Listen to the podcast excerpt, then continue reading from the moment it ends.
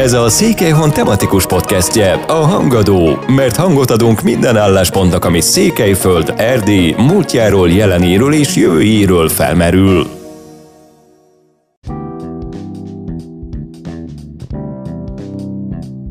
Szeretettel köszöntöm a hallgatókat, Péter Beáta vagyok. 45 éven át kutatta Csíkszendomokoson az emberi élet sorsfordulóihoz köthető szokásokat, több mint 300 adatközlővel készített mély interjút ez idő alatt egy-egy személyhez több alkalommal is visszatért. Kutatásainak eredményeit vaskos kötetekben és számtalan tanulmányban tette közkincsé. Vendégem a hangadóban dr. Balázs Lajos néprajzkutató, akivel arról beszélgettünk, hogy miért tartotta fontosnak, hogy Csíkszendomokos sorsforduló szokás kultúráját felterjessze az erdélyi magyar értéktárba való felvételre, hogy hogyan kezdődött közel 50 évvel ezelőtt a gyűjtések sora, és milyen következtetésekre jutott, de szóba került legutóbbi kötete, valamint mesélt a hengergőzés valódi jelentés tartalmáról is. Tartsanak velünk! Szeretettel köszöntöm tanár úr itt a hangadóban. Mi viszonylag, Csíkszeredában mi viszonylag közel lakunk egymáshoz, és gyakran előfordul, hogy ugyanabban a boltban vásárolunk, és ilyenkor meg is állunk beszélgetni.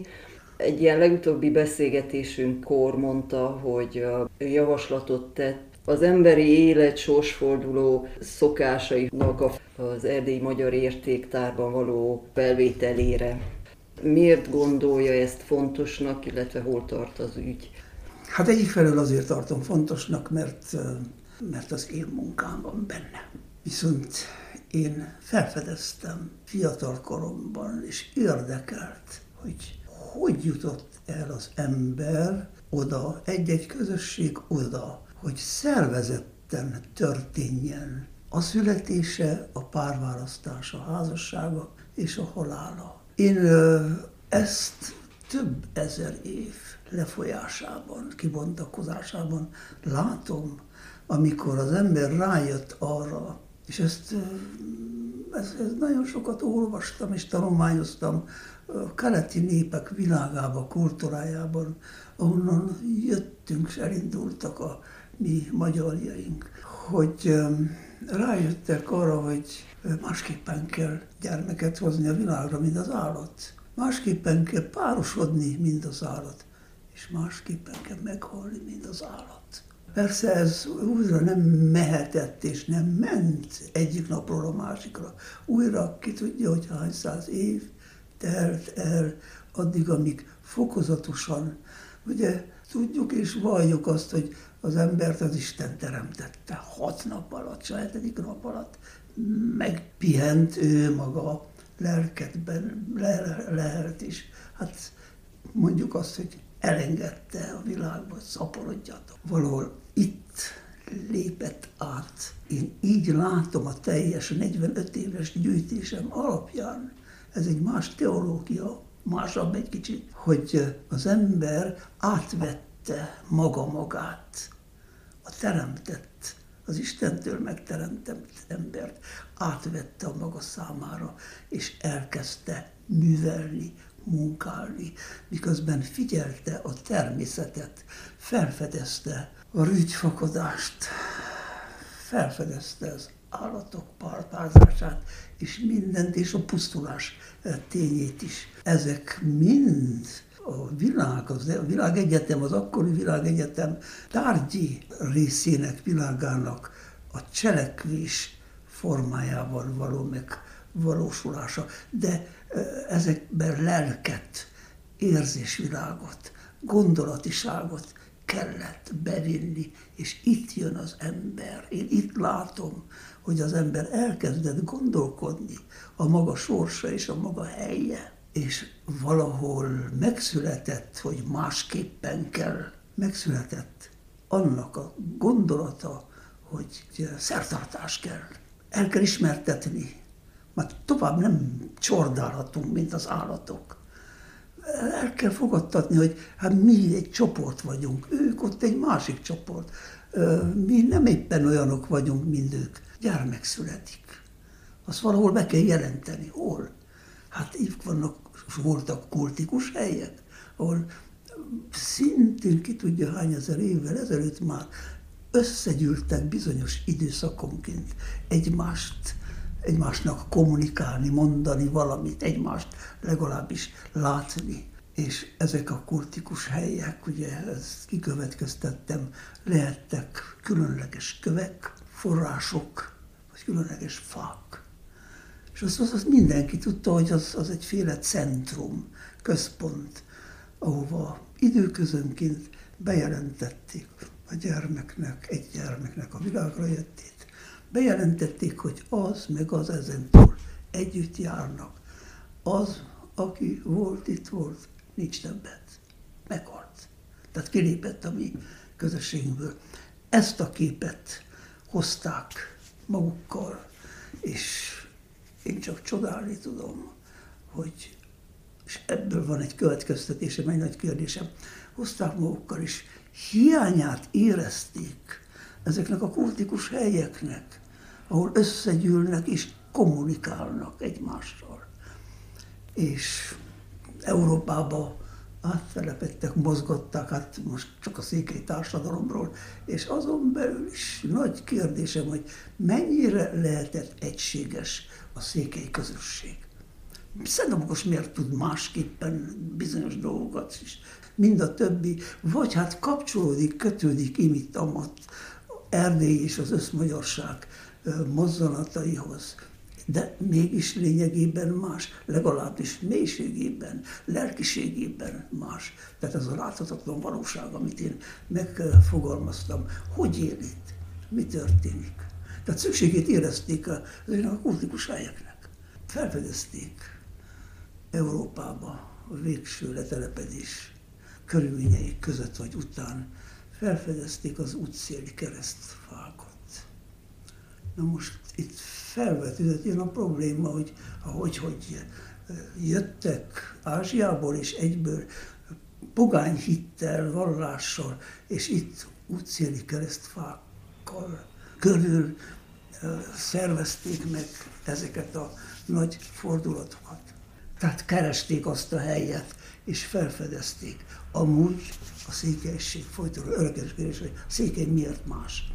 Tehát kereste a székely ezeket a kultikus helyeket, és felfedezte, de amúgy nem ritualizálta magát az európai normák szerint és utána, de mint kultikus hely felhasználta. És akkor kitaláció az, amit én itt most elmeséltem. Ma is. És egyébként én a 70-es évek elején, amikor elkezdtem kiállni Szent Domokosra, az első élményem pont ezzel kapcsolatos. És azután visszapörgettem. Az állomásról megyek be a központ fele, és szembe jött velem egy eh, nagyon szép menyecske, domokosi viseletben, és az elébe egy babát fogott tartott. Még utána néztem, mint férfi ember, és hát mindjárt ott megállt egy keresztfa előtt. Hát egy, egy másik asszony valamivel távolabb, és én is megálltam hát mit csinál? És hát elkezdett lassan lépegetni körbe a keresztfa körül. Háromszor. Láttam a szája mozgásáról, hogy imádkozik. És amikor háromszor ezt befejezte, akkor hát meghajolt, és elment a gyermekkel haza. És ez az asszony szintén ő volt a tanú. És azt mondja, hogy ezzel a menyecske felszabadult, vagy kiszabadult, mert a bibliai képzet szerint ugye a terhes asszony bűnös, szennyezett, meg kell szabaduljon a szennyétől. Ezt egyébként nem igazán értem ezt a, ezt a, a bibliai képet, hogy hat hetet kell várnia a beavatásig, amikor elmegy a templomba, és megtisztul, mert szennyes, el kell hagyja a piszkát, és ugyanakkor bemutatja a gyermeket a templomba. Ugye Jézus is ugyanúgy Mária elviszi a templomba bemutatni. Milyen keresztfa ez? Hát rájöttem, hogy a körzethez, a házához a legközelebbi keresztfa. Tehát lerövidítették a, beavat, a születéstől a beavatásig. Hat hét helyett három hétre. Utána, tehát ez egy pogány beavatás. A második, hát a templomi. Ott is az oltárral, és azóta évszázadokon keresztül az oltárat megkerülték a gyermekkel. És egy adott ponton a homlokával volt egy, megérintették. És utána hazamentek, otthon várták, és a keresztanya bedugta a gyermeket az asztal alá, és túlfelől az édesanyja kilett. És a gyermeket ugye az egész asztalt a rokonságban nem keresztelni közvetlen résztvevők imádkoztak, hogy az asztaláról soha ne hiányozzon a kenyér, vagyis az eledel. Mi történt itt? A megkerülés. Valami szakrális dolognak a megkerülés. Ebből kettő pogány. Mi az eszmélység ennek? Ide tartozó legyen. Ez fantasztikusan aktuális. Most hogy csinál, csangálunk el? Megyünk szerte a világba. Nem köt semmi a közösségek kohéziójának misztikuma rejlik ebben a ritusban, amit akkor ők lerövidítették, tehát a régi beavatási ritusrendszert alkalmazták. Miért tudták alkalmazni? Mert azzal jöttek. Mert hozták magukkal valahonnan. Ez egy fantasztikus, én állítom, felfedezésem. Tehát ez az egyik nagyon értékes és időt tartó és álló mozzanata ennek a kultúrának. Az együvé tartozás, az oda való tartozás a ritusa tényen. Ugorjak egy más példáros maradjak, csak a körnél. A mennyasszonynal is megkerültették az oltárt. Ugyanúgy meg hozzá kellett érintse ahhoz a ponthoz. Miért? Hogy oda tartozó legyen. Még egyet, a haldokló megkerítése. Senki nem tapaszt, nem találtam a, a valamilyen halomány, de lehet az én kutatói mulasztásom ez, de nem találtam sem a székely magyarság, sem a magyarság egészében azt, hogy amikor közeledik, eljött, nagyon pontosan diagnosztizálják a, a halál előre haladását. Amikor eljött az az idő, hogy na, már csak percek, nap, órák, akkor megkerítik a haldoklót. Ezért kellett nekem 45 esztendőt járni, hogy ezeket felfedezzem, és ezért vagyok bátor, az egy véges, végső konklúzióm, hogy beterjesszem, vagy felterjesszem az értéktárba. Ön azt vallja, hogy amit felfedezett Szent Domokoson, az egyetemesen magyar, ugyanakkor európai is. Igen. Miként kezdődött a Csíkszent-Domokosi gyűjtések sora, és hogyan jutott el ehhez a, ehhez a kijelentéshez? 72-ben indultam el leghamarabb. Akkor, amikor láttam a, azt a menyecskét, de hát azért mentem, hogy próbáljak valakit találni. Engem fiatal tanárként Balambányára helyeztek, és hát hétvégeken haza-haza jártam Szentmártonba a szüleimhez, tehát akkor nem volt annyi kocsi, mint most. Balambányáról Domokosra bejönni egyszerű volt, mert forták a rezet az állomásra. Onnan, Gyergyó felől órákat átcsalogtam az útszélén, de majdnem minden szombaton volt lakodalom. Eszembe jutottak az egy korábbi gondolataim és, és kérdéseim, amelyek felerősítettek, felerősödtek az egyetemen, és aztán a külön tanulmányban, hogy ki, ki alakította ki az emberiségnek, sajátosan a mi őseinknek ezt a szabályozó rendtartó kultúráját. És mindenki tudja, hogy a csodába. Mindenki tudja. Mi ez?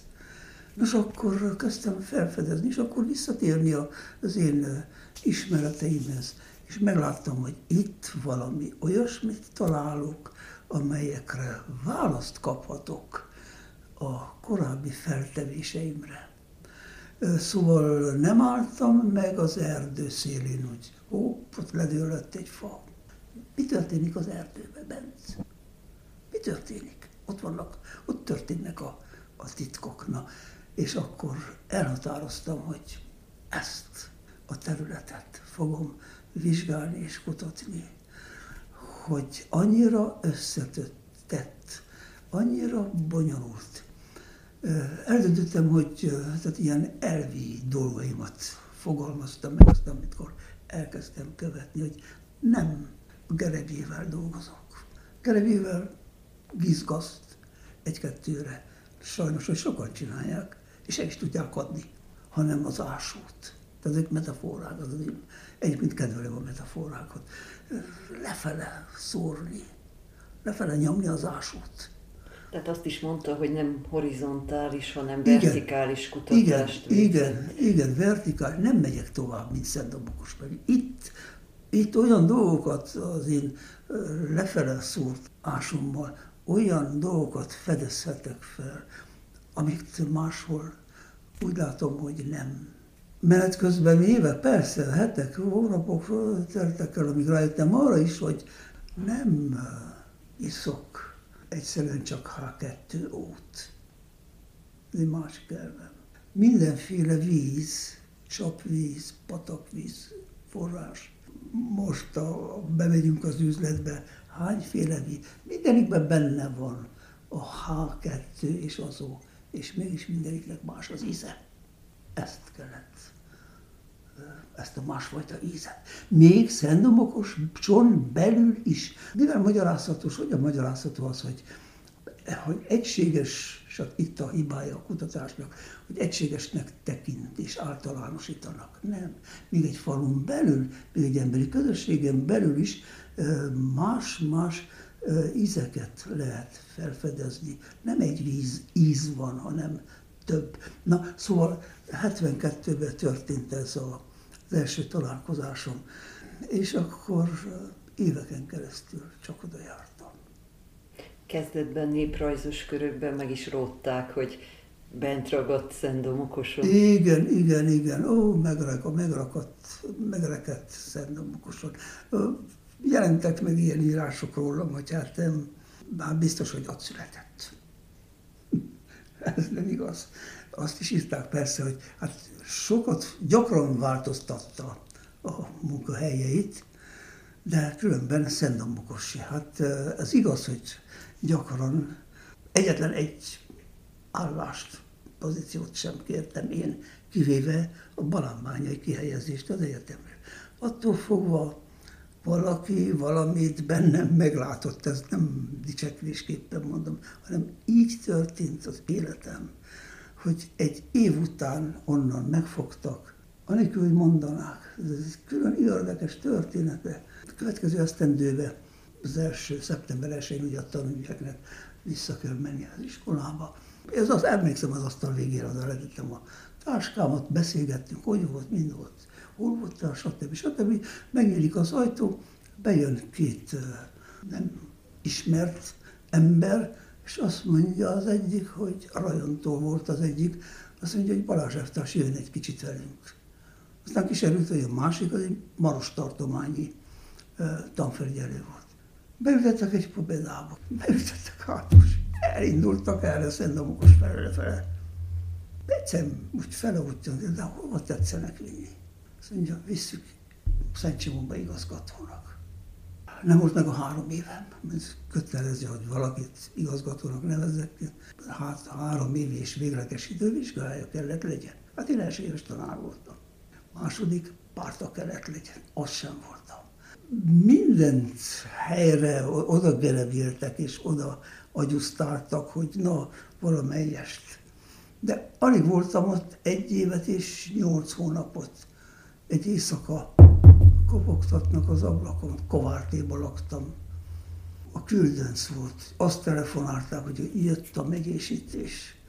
azt telefonálták a rajontól, hogy reggel nyolcra legyen a, akkor a jelenlegi városháza volt a, a rajoni székház. És akkor szembesítenek ott nyugodjék békével Bece Antallal, ő már ki volt nevezve, mint kultúrbizottsági elnök, és azt mondja, hogy kicsi komám, a megyei kultúrbizottsághoz ki leszel nevezve felügyelőnek, aztán kiderül, hogy főfelügyelőnek. Na, hát mit válasz? Lehetett választani. Hát én a falusi kultúratonokat és a könyvtárakat választottam. És lehetett választani zónát. És felcsík gondolom. És felcsíkot választottam. Na, ugyanakkor rá egy-kettő-három évre, mennyire megjelent egy olyan határozat, hogy um, magyar uh, szokáskultúrát főleg, és magyar történelmet kutatni, azzal foglalkozni tilos. Nekem titkolnom kellett, és úgy jártam ki, felcsík, ugye, elmentem, én gyorsan elintéztem a dolgaimat, és befejeztem a napot Szendamokosan.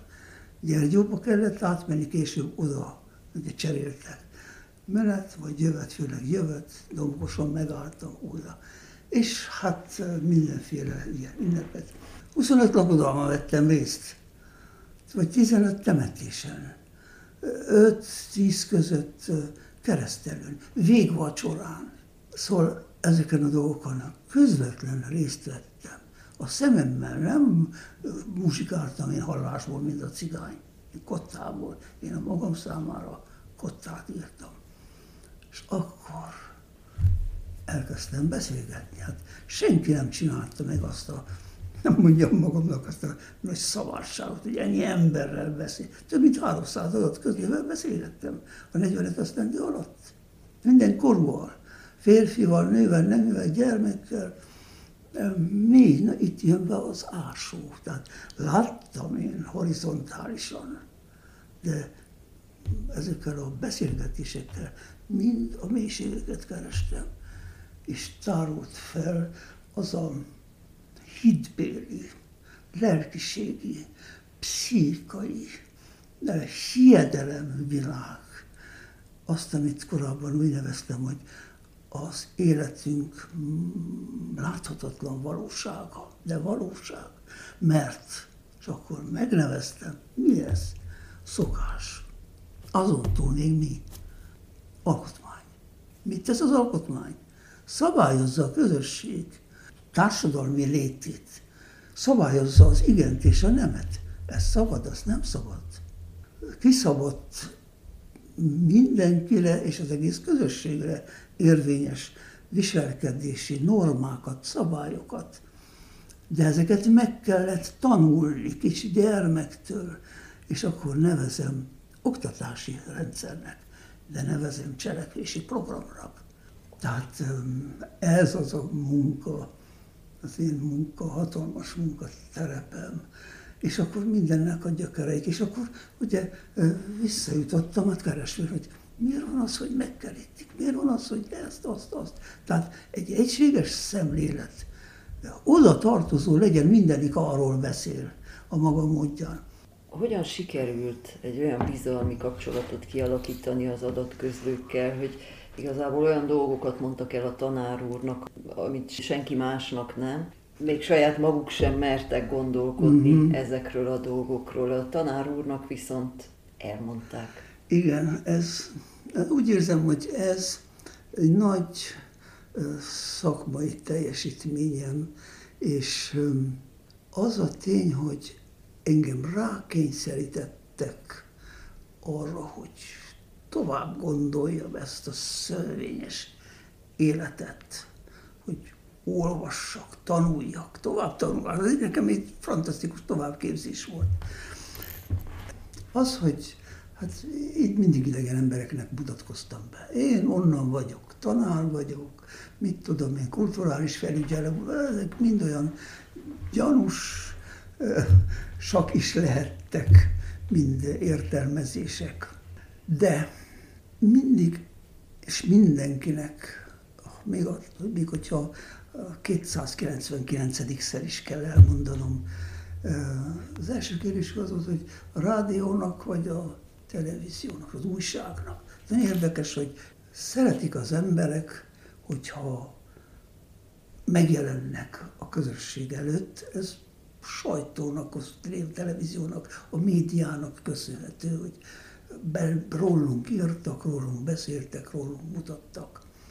És, és tehát senki ezen, ezen a szférán túl, értelmiségi szférán túl, érdeklődésen túl, senki olyan nem kereste fel őket, senkit.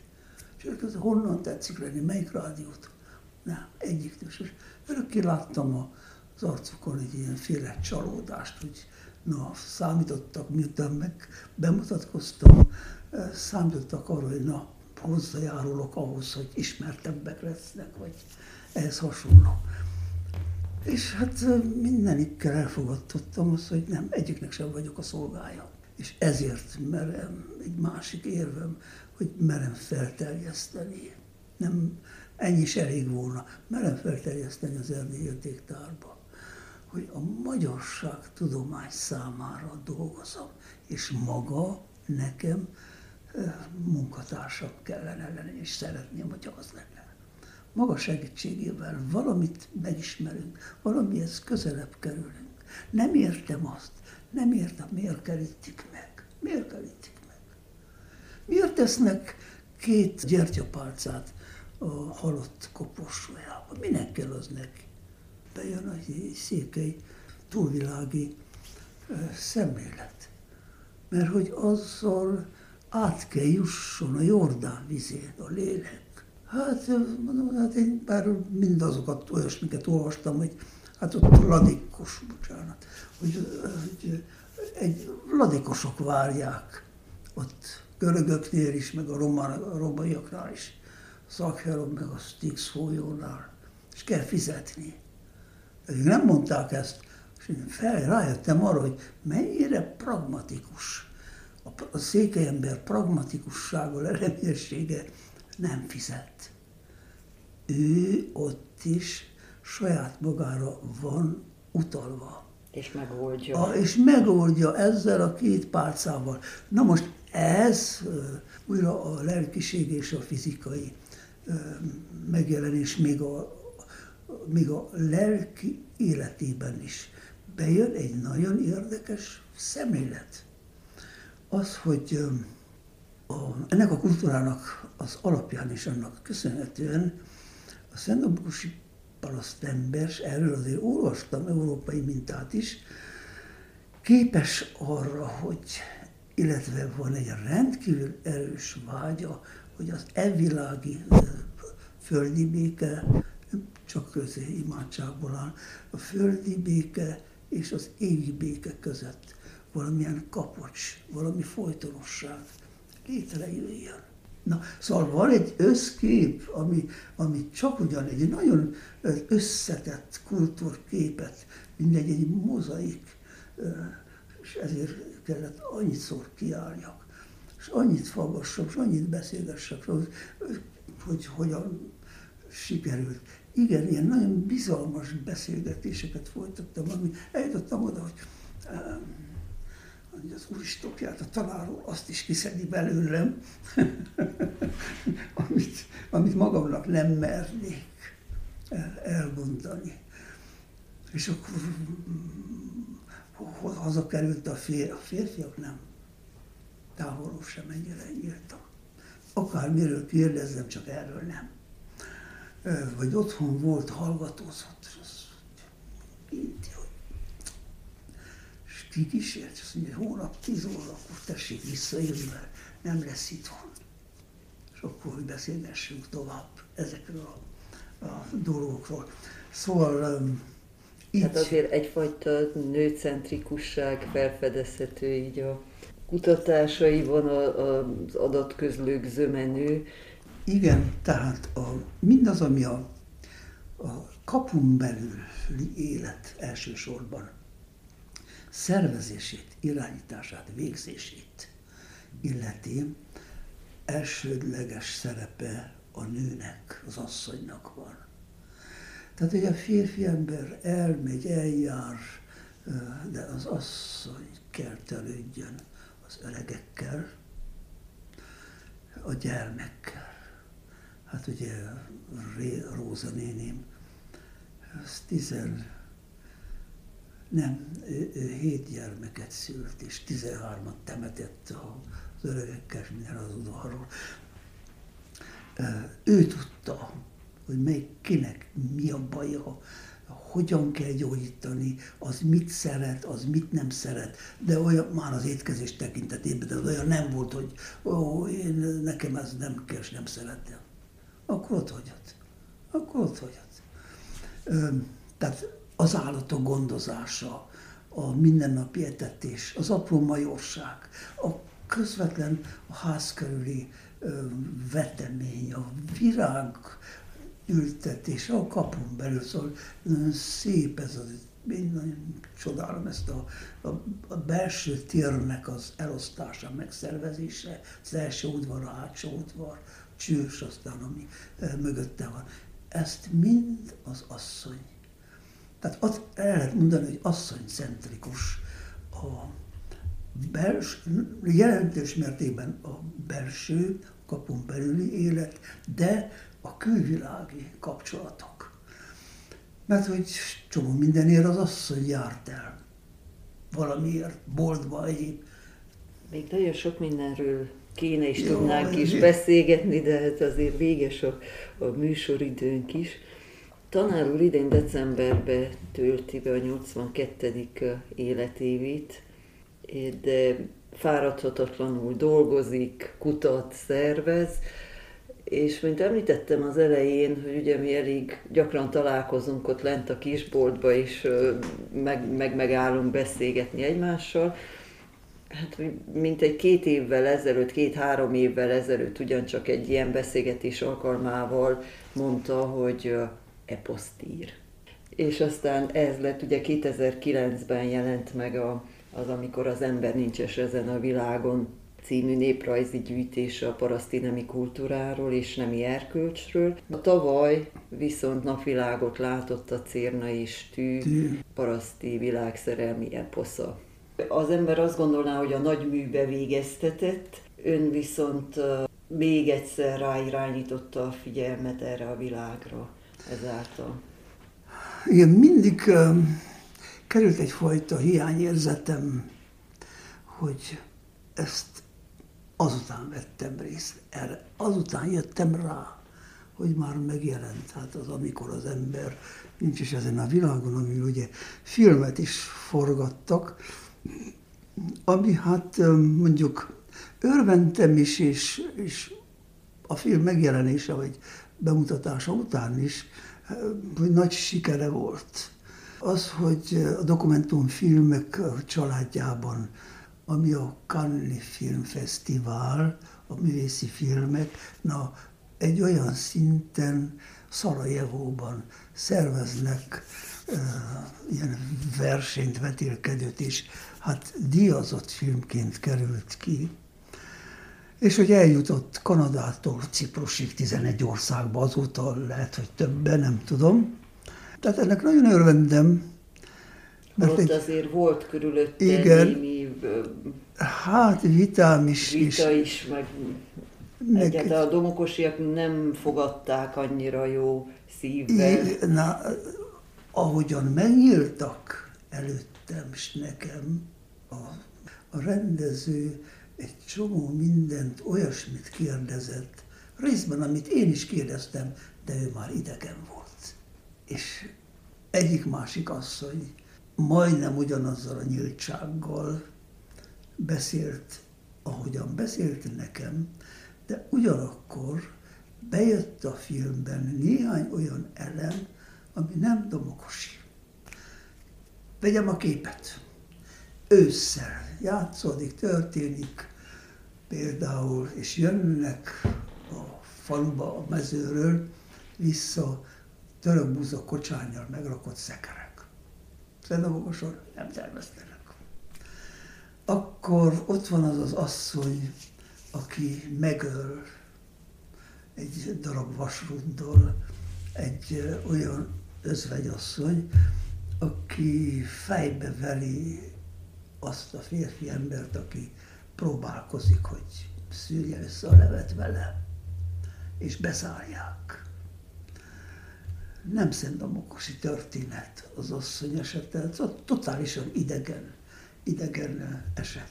De ami engem szakmailag különösképpen zavart, és azt is mondom, hogy hát elég, ez durva szó, hogy elgübülte a legszebb felfedezésemet az egészben.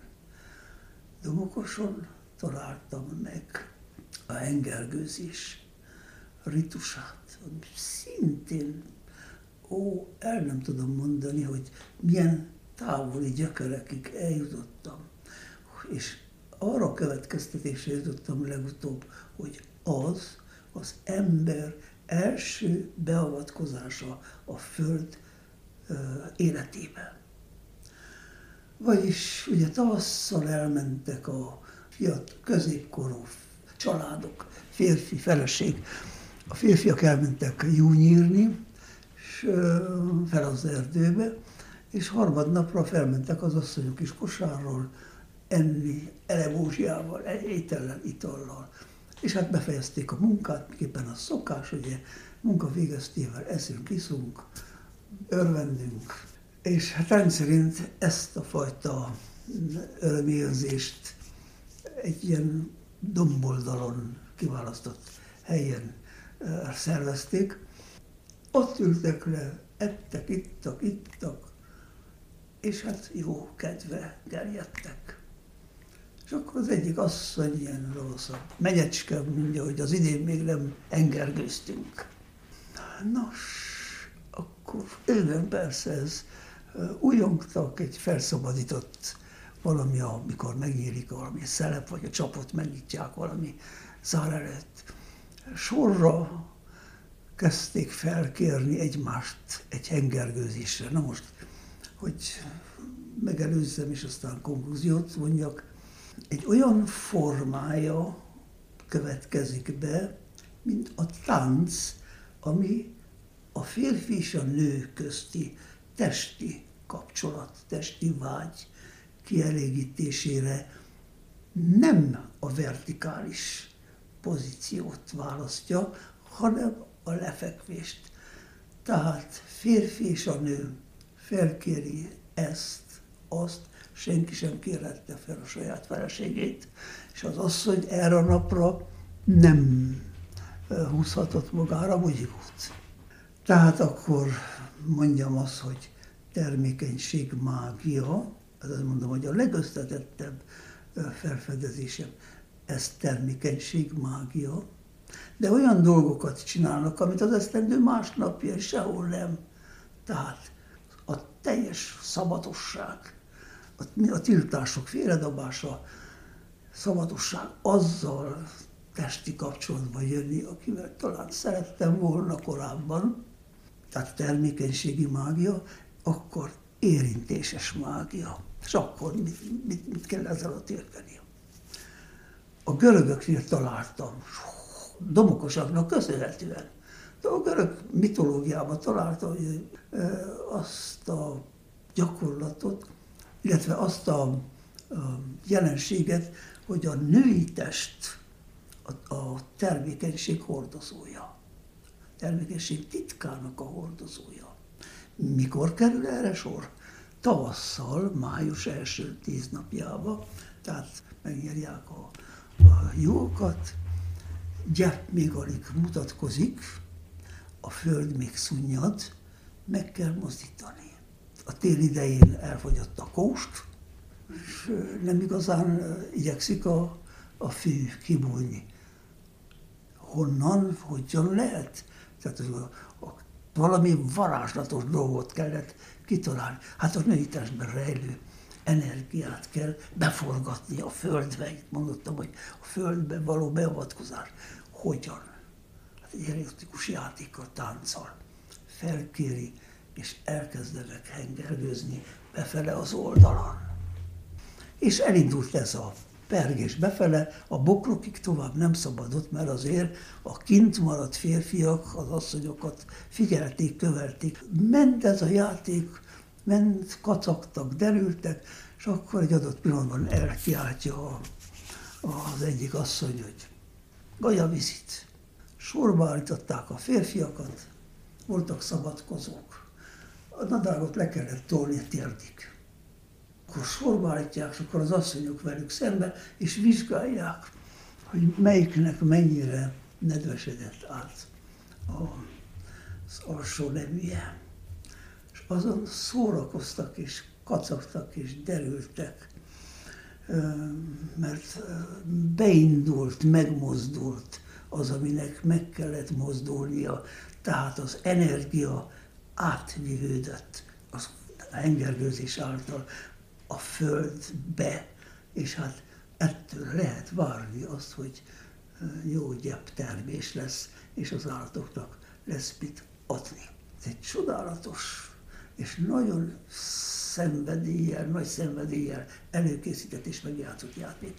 Na most miért mondottam, hogy a film elmocskolta ezt a felfedezésemet, ha vissza tetszik gondolni, két öregasszonyt talált, mint adatközlőt, és vette rá őket, hogy egy oldalon így, hát minden szempontból tagadása az igazi ritusnak, hogy középkorú férfi, középkori menyecskével játsza, vagy fiatal menyecskével játsza, nem két vénasszonyról, ahol ez a folyamat nem tud elindulni. Tehát nem értette meg a Noha én eléggé megvan. Nem értette meg ennek a, a tavaszi mágikus játéknak, mágikus játéknak a, a lényegét, az erejét.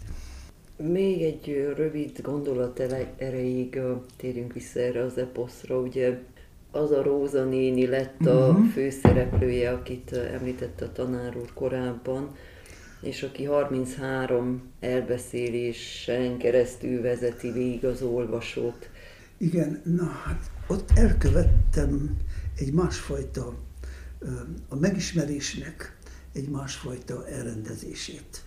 Az, hogy milyen mértékben él ez a kultúra, születés házassága, de elsősorban a szerelem és az erotika, és ebben újra visszatérve a H2 óra, vannak a népi kultúrát ismerő és hordozó személyiségek. Még éppen az irodalomban, a műirodalomban és bármilyen alkotás területén vannak alkotó egyéniségek, úgy a paraszti társadalomban is léteznek nagy személyiségek. Ezt nem tudja a szakma. Ezt nem fedezte fel. Hogy igen, igen, igen, tánccsoport, kiállítás, nem tudom micsoda, egyik másik, hogy neki milyen szép varrat és hímzett dolgai vannak, de hogy mit tud, és hogyan tudja, és milyen mélységben ismeri ezt a kultúrát, akartam, illetve fedeztem fel, hogy ez, mint hogyha hiányozna az én eddig megírt könyveimből. És akkor állítottam, gyúrtam össze ezt a típust egészé, és adtam neki a Róza névit, aki egy szuperintelligens parasztasz, aki az égvilágán mindenkit ismert, mindenkiről tudott, minden eseménynek, helyzetnek tudta a titkát, tudta a múltját, a jelenét. Tudta azt, hogy mit jelentett, milyen fordulatokat hozott, Például a kollektivizálás. Tehát hogyan vezetem és megyek át a gazdasági, társadalmi változásokba, hogy mit jelentett ma a nemiség szempontjából a kollektivizálás, de mi erkölcs szempontjából. Ebben a gazdasági, természeti környezetben megtalálták a félrelépések csatornáit és lehetőségeit. Tehát ami korábban mondjuk megesett és megtörtént a hengergőzés alkalmával, hogy hát a nem megvalósult vágyat, fiatalkori vágyat, legalább egy órája, egy fél órára, amíg megvalósultunk, újra élhettük, megcsókolhattam, megölelettem, élvezhettem, nem tudom micsoda, az kiterjedt. És egy társadalmi jelenségé, szóbeszéd, szóbeszéd, kommunikáció tárgya lett. Te hallottad, de hogy az azzal, az meg amazzal. Ugye az EPOS bevezetőjében azt írja, és azt a következtetést vonja le, hogy a paraszti szerelem nem állapot, hanem életmód. Igen. A szerelem, ugye úgy a szakma is, és mindenki úgy tartja, hogy egyik legszebb érzés. Túl az érzésen. A szerelem életmód hordozása. Szempontrendszer van, hagyományos szempontrendszer van a párválasztás. Milyen legyen? Senki nem írt a párválasztás kritérium rendszeréről. Nekem van egy nagy tanulmányom, a korunk évkönyvében jelent meg 82-ben. De visszatérek rá ugye a könyveimben, és hányféleképpen jött be a szerelem a családalapításban, a férfi és a nő közti viszony, kihez jársz, kihez járhatsz, ki lesz te számodra a megfelelő, azzal ne macskolhatod össze a családunkat. Bejött a bákói menyecskék esetében. Már gyere, a hozott gyermek, vagy az együtt nemzet gyermek érettségizett leányka honnak udvarolt egy domokos legény. És azt mondja, hogy azt nem hozod, azzal nem mocskolod ezt a családunkat. Tehát korábban a vagyoni helyzet később megmaradt, mint rendezői elv, és tehát, mint rendezői elv, megmaradt, mint párválasztási kritérium. Persze, hogy azért lassan-lassan simultak, elsimultak, és feloldottak ezek a dolgok, annál is inkább, mert a felnevő, ezekből a családokból kikerülő fiatalok is jelentős része elindult nyugat fele. Elhagyni a Székelyföldet, elhagyni. Vizsgálom azt is, hogy jó, elhozták onnan, hogy tartják, és milyen mértékben tartják a, a kapcsolatot. Ez is egy döbbenetes változat. Milyen mértékben? Hát, melyik tartja, és melyik nem. Van olyan, azt mondja, hogy soha többet nem ment. Sem az apja, sem a nagyapja, sem senkinek a, például a temetésére. Testvérének a, a, az ottani esküvőjére, vagy, a, vagy hogy meglátogassák a családot. Tehát olyan esetek, hogy teljesen megszakadt a családi kapcsolat, és új alakult ki, mert ide kellett igazodni fel kellett venni itt a szokásokat. Rájöttem arra, hogy azoknak, tehát a moldovai magyarság részére szendamokos a nyugat. Sokáig. Itt tanulták meg, most egy példát, hogy hogyan kell az asztalt megteríteni. Ez is egy, egy, egy kulturális kérdés és probléma. Torf, lakodalom, benne belekerültek, segítő készek voltak. A sütés, a, a tyúk ültetése, az anyósok domokosi viseletet készítettek. A, a perefernumát onnan hozott Menyecskének az anyja, a regénynek az anyja állította, hogy ne szégyenkezzen az ő fia. Na, szóval annyi, annyi rejtett. Tehát azért mondom, hogy nem egy egyszerű dolog a szerelem. Annyi komponense van, hogy életmóddá vált a komásodása, minden a keresztelés. Az égvilágán minden szegmentumában, minden területén az életnek jelentkezett és változott. És ezt a szövődményt gondoltam összehozni egy fonalra, egy szárra a Róza néni fejében és fejéből kiinduló, aki csak ugyan rendkívüli kapcsolat tudása, rendezése alapján fel tudta venni a küzdelmet, tudott, szembe tudott szállni a Kesélyi Párbizottság titkárával. de minden helyzetben feltalálta magát, és tudta, az mindenkinek tudta az életét, a kapcsolatát. Szóval egy szuper zseni fejébe szőttem össze azt, amit úgy éreztem, hogy a korábbi könyveimben nem ugrik ki egészen, mint frappáns, különlegesen is definiáló, meghatározó jelenség, esemény, tudás és cselekvés. Tanár úr, én kívánok továbbra is jó munkát, egészséget, és köszönöm szépen, hogy itt volt. Köszönöm a meghívást. Önök a hangadót hallották, iratkozzanak fel a Székelyhon podcast csatornára, vagy látogassanak el a székelyhon.ro podcast oldalra, ahol a korábbi műsorainkat is megtalálják. Köszönöm, hogy velünk tartottak, legyen szép napjuk! Hangadó, a Székelyhon tematikus podcastje minden kedden Hangadó.